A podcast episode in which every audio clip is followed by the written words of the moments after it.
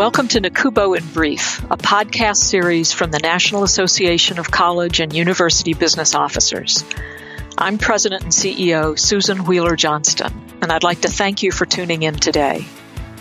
Our mission with this podcast is to help our listeners better understand the challenges that face the business of higher education. Our hope is that you walk away with a stronger sense of the trends, policies, legislative, and regulatory issues that may impact campuses today and in the future. You can find resources for today's episode as well as a wide variety of educational tools at nacubo.org. Thank you for joining us today. I hope you enjoyed the podcast.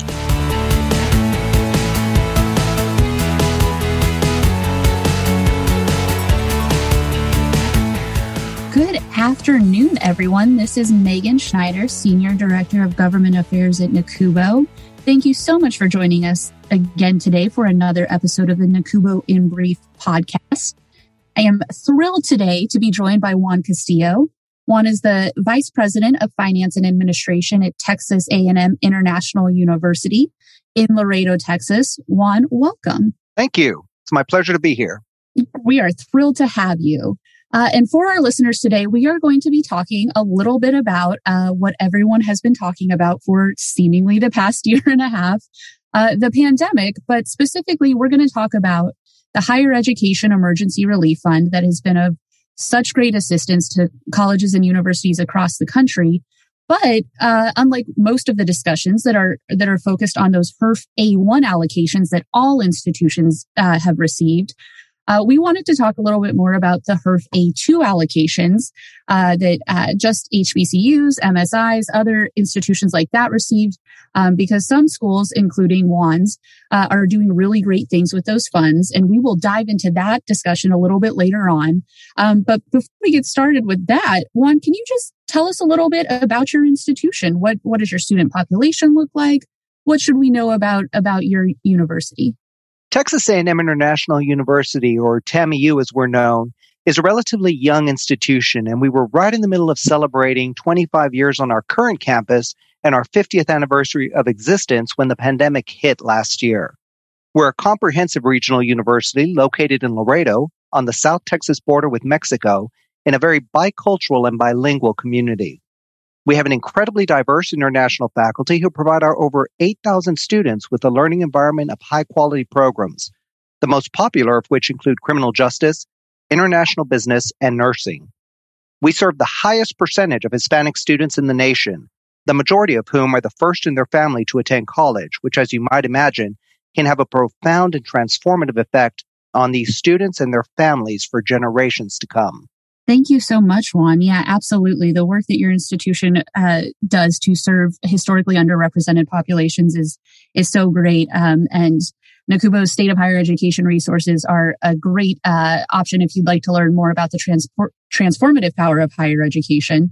Uh, but returning to the topic of uh, the pandemic, Juan, can you tell us a little bit about the pandemic's impacts on your students? Um, maybe even some of the largest areas of need you saw that uh, were going unmet during the pandemic. Um, how how was your student body able to respond from the beginning of the pandemic and sort of up until now? Well, there was a period of time last summer and again during the winter when the virus was ravaging our community. Our two hospitals were above capacity and struggling to keep up with these surges, and many of our students lost loved ones. Our students also struggled with many of the same things students across the nation did. They lost their jobs, battled food insecurity, and grappled with online learning. TAMIU provides a number of intrusive student services from advising and mentoring to tutoring and supplemental instruction. As with our instructional modality, the pandemic pushed all of these services to a virtual platform. And quite frankly, that proved to be a challenge, especially for freshmen and sophomores. With the shutting down of businesses, many students were unemployed from one day to the next. Financial support to cover tuition and fees so students could continue their progress toward degree represented a huge need, but so did financial support to handle the unexpected expenses not necessarily related to their education, including helping to support their families. Yeah, absolutely. I think those are definitely some of the largest areas of unmet need we saw for students across the country, and certainly something that I think many students are still grappling with as we try to get back to somewhat of a normal operating procedure. Um, but as we mentioned at the top of the hour, we are here to talk about uh, HEERF or the Higher Education Emergency Relief Fund. Uh, for those that may not be familiar or just hearing about HEERF for the first time, this is a uh, pool of federal grant dollars that have gone to institutions and students throughout the pandemic. They were first passed uh, in the CARES Act in March of 2020. Uh, additional HEERF funds were created the, or were appropriated at the end of 2020 uh, in a Congressional Appropriations Act, and then most recently. Uh, another infusion of HEERF funds was provided in uh, the American Rescue Plan Act. Uh, most colleges and universities are really familiar with the HEERF, what we call A1 allocations. Those are the primary allocations that are split into an institutional share and an emergency grants to students share. Um, and if you've been following NACUBO programming, you know that we talk about them a lot. Most higher education associations have been talking about them a lot. Uh, but there were other allocations made from HEERF. We call these the A2 allocations, and these were funds specifically earmarked for historically black colleges and universities, minority serving institutions. Other allocations were made for the strengthening institutions program. And because TAMIU is a minority serving institution, they were able to uh, get some of those additional HEERF allocations. The nice thing about those A2 allocations is that they had different more broad allowable uses than the A1 allocations uh, init- initially did. Um, and even still to the, to this day do have somewhat uh, slightly different allowable uses than the A1 allocations do. Um, and one of the reasons we really wanted to talk to Juan today is because TAMIU has come up with some really creative uses for those funds uh, to help support their students. Juan, can you tell us about some of those uses? When HEERF allocation started with the CARES Act, we used our MSI funds to cover payroll for additional instructional technology employees to help our faculty convert their courses to TAMIU Flex, a learning modality that allowed students to come to class in person or attend class remotely, either synchronously or asynchronously. We also used MSI funds for scholarships to help combat summer melt. I think some of our more innovative initiatives have included our meal drive-through events serving over 1,000 students. These events provided a warm, healthy meal to students combating food insecurity. We also recently wrote off over $1 million in student account balances through our Fresh Start initiative. With these balances removed, students are now able to register for classes or request transcripts to continue their academic journey. I'm most excited about our latest initiative, which we're launching this fall. TAMIU Books Included will provide all required course materials to our students on day one, free of charge. With about 65% of our students on Pell, many of them prioritize their expenses and often hold off on purchasing course materials until several weeks into the semester, or they try sharing books with other classmates. We believe the additional academic support from this program will help our students overcome yet another barrier that may otherwise hamper their success.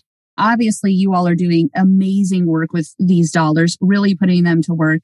Um, for those of us that are on Capitol Hill in advocacy roles, these are the sorts of stories that we're sharing with lawmakers to say, look at the good work our institutions are doing with the dollars that you gave them. And TAMIU is an exemplary uh, indication of this. You all are doing things with this money that is so innovative, but that is also really well attuned to the needs of your particular student body population, which is really impressive. Um, the meals program obviously is meeting such an important community need. Um, we often hear from Pell Grant recipients or other students from low income backgrounds that it is those expenses that are not what we call QTRE, right, right? Qualified tuition related expenses, but things like room and board or textbooks in particular that are often a, a huge barrier to, to their success. And it's just really inspirational to hear that you're, you're meeting those needs for your students. Uh, now, as as is always the case with everything, I'm sure there were probably some challenges, maybe logistical, maybe administrative, uh, other types of challenges that have uh, come up in putting some of those really more creative supports in place. Uh, can you tell us a little bit about that one? Yeah, you know, for the bulk of our initiatives, the biggest challenge was in the planning versus the execution. Uh, many of these initiatives are obviously very different from the normal way we conduct our business. So getting the word out has been key. Our public relations department has been great and has utilized traditional press releases, a dedicated COVID 19 website, and social media to get the word out to our students. Uh, TAMIU Books Included is the biggest logistical challenge, though, because for this to work, we and our bookstore partner need to know what books our faculty will be using. And our faculty are pretty good about submitting their adoptions, but unfortunately, when adjuncts are hired late in the game, those adoptions sometimes go out the window. That won't be an option under this program. So in this case, it's really more about communicating the program particulars to our faculty, chairs, and deans to ensure everyone knows what is necessary to make this seamless for our students. That's what will be the key to the success of this initiative. Yeah, absolutely. I don't think people always realize uh, how logistically difficult, from an administrative standpoint, uh, instituting a program like that could be. As you mentioned, it requires pretty pretty sizable coordination with your faculty, and you know, with faculty being you know maybe elsewhere for the summer or just uh, unavailable for communication, that that can be so tricky. But it's it's really impressive that you're willing to take on this daunting task to help support your students. Uh, can you tell us a little bit about some of the student response to these programs that you've seen? Well, the student response has been overwhelmingly positive, but then again, who wouldn't want their student account balance wiped away or free books for that matter? Uh, back when I was in school, books cost more than my tuition and fees, but the cost of books then didn't compare to what they cost now, even with the advent of digital and rental books. One of my favorite responses came through social media, and it involved a student commenting on how she picked the right time to come back to school and she was encouraging other students to do the same. I think that's exactly what Congress had in mind with the various rounds of HEERF allocations. Yeah, I think you're so right. And I think it was so important that Congress recognized that uh, at minority serving institutions, at HBCUs, at programs that uh, qualify under the Strengthening Institutions program, there would be these areas of additional unmet need where institutions really could operationalize these dollars to to meet uh, the unique needs on these campuses. Um, and absolutely, I remember being a college student, a first gen college student, trying to pay for my textbooks and uh, going to order them my freshman semester and being absolutely shocked that that books cost uh, you know thousands of dollars. Uh, that was something I had never considered. It was not something that I had factored into what my higher education expenses would be.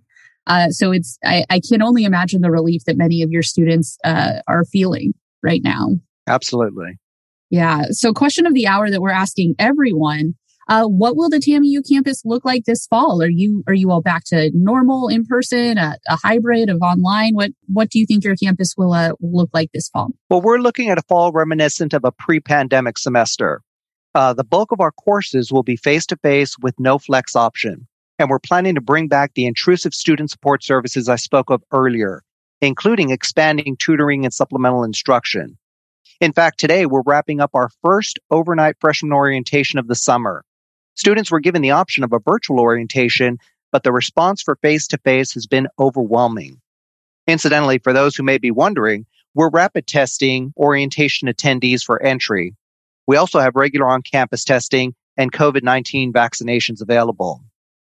I just read yesterday that Texas students' standardized test scores dropped dramatically during the pandemic, with the drop most significant among Hispanic students in districts where instruction was predominantly online whether that was because of spotty internet service at home, sharing a computer with multiple siblings, or juggling family obligations or distractions. We firmly believe our students are most successful in a traditional face-to-face environment with a full complement of support services. That's a that's a great point, Juan. Thanks for sharing that. I know that uh, some of the FTC and FCC programs that were designed to provide some more uh, rural broadband infrastructure support or to help subsidize the cost of online uh, access are have been really helpful to a lot of students, but also many of them are just getting off the ground now. Uh, and that that didn't do a whole lot, right, for students when when they were trying to learn online last semester. So I I can absolutely understand why for your student population it is important to get back to that in person instruction. Right, and e- even with uh, the best internet service, if you're in a household with three, four, five siblings and there's only one computer, that's going to have an impact as well. Yeah, absolutely. If you have, you know, younger siblings that are trying to be online for a full day for K-12 instruction, or, you know, parents that need a computer for, for their own work, or uh, if you're a, a working parent, I can absolutely understand how trying to juggle that would just be, it would be insurmountable for, for, and for much of the semester, I would imagine. I agree for a lot of institutions, we know that we've seen, uh, somewhat surprisingly, because this is not typically the way that uh, higher education enrollment works during times of recession. Uh, to- typically, during economic recessions, we actually see increased enrollment in higher education as uh, individuals return to higher education to retrain, learn new skills to help them make themselves more competitive in the job market. Uh, but we know that this pandemic functioned very differently than that Uh, we saw declining enrollment across the higher education se- sector throughout the pandemic. Uh, so, Juan, how does your fall enrollment look for the this fall 2021 semester? Well, interestingly, we bucked the trend uh, last year. We had a slight increase last fall, uh, but we were also fortunate enough to get through the bulk of our recruitment cycle before the pandemic hit.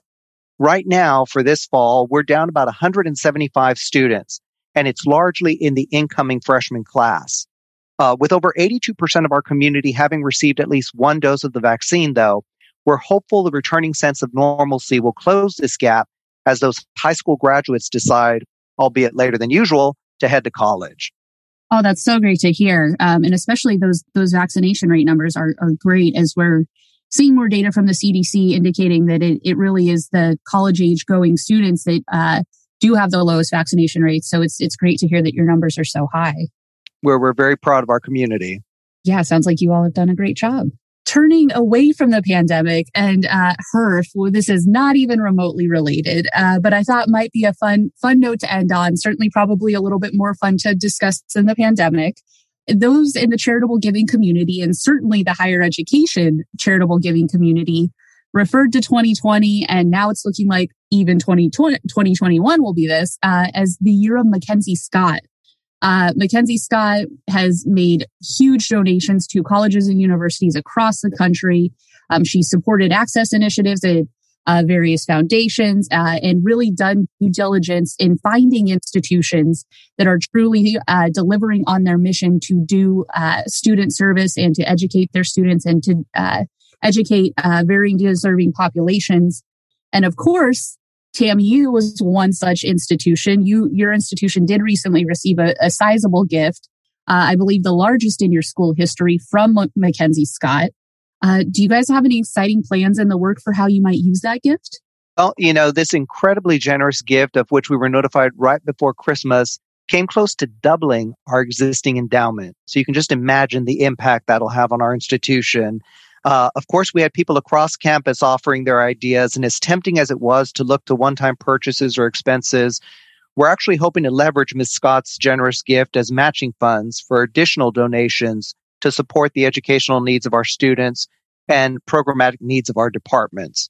Our, our leadership is committed to ensuring TAMIU has the resources we need to continue our mission long after those of us who are here now are all gone. So more to come on that, but uh, yes, it was just an incredible gift. That is so great to hear. Uh, it sounds like such a, uh, if not, you know, the newsworthy, exciting headline, certainly at least from the NACUBO's perspective, a very fiscally sound way to spend the money.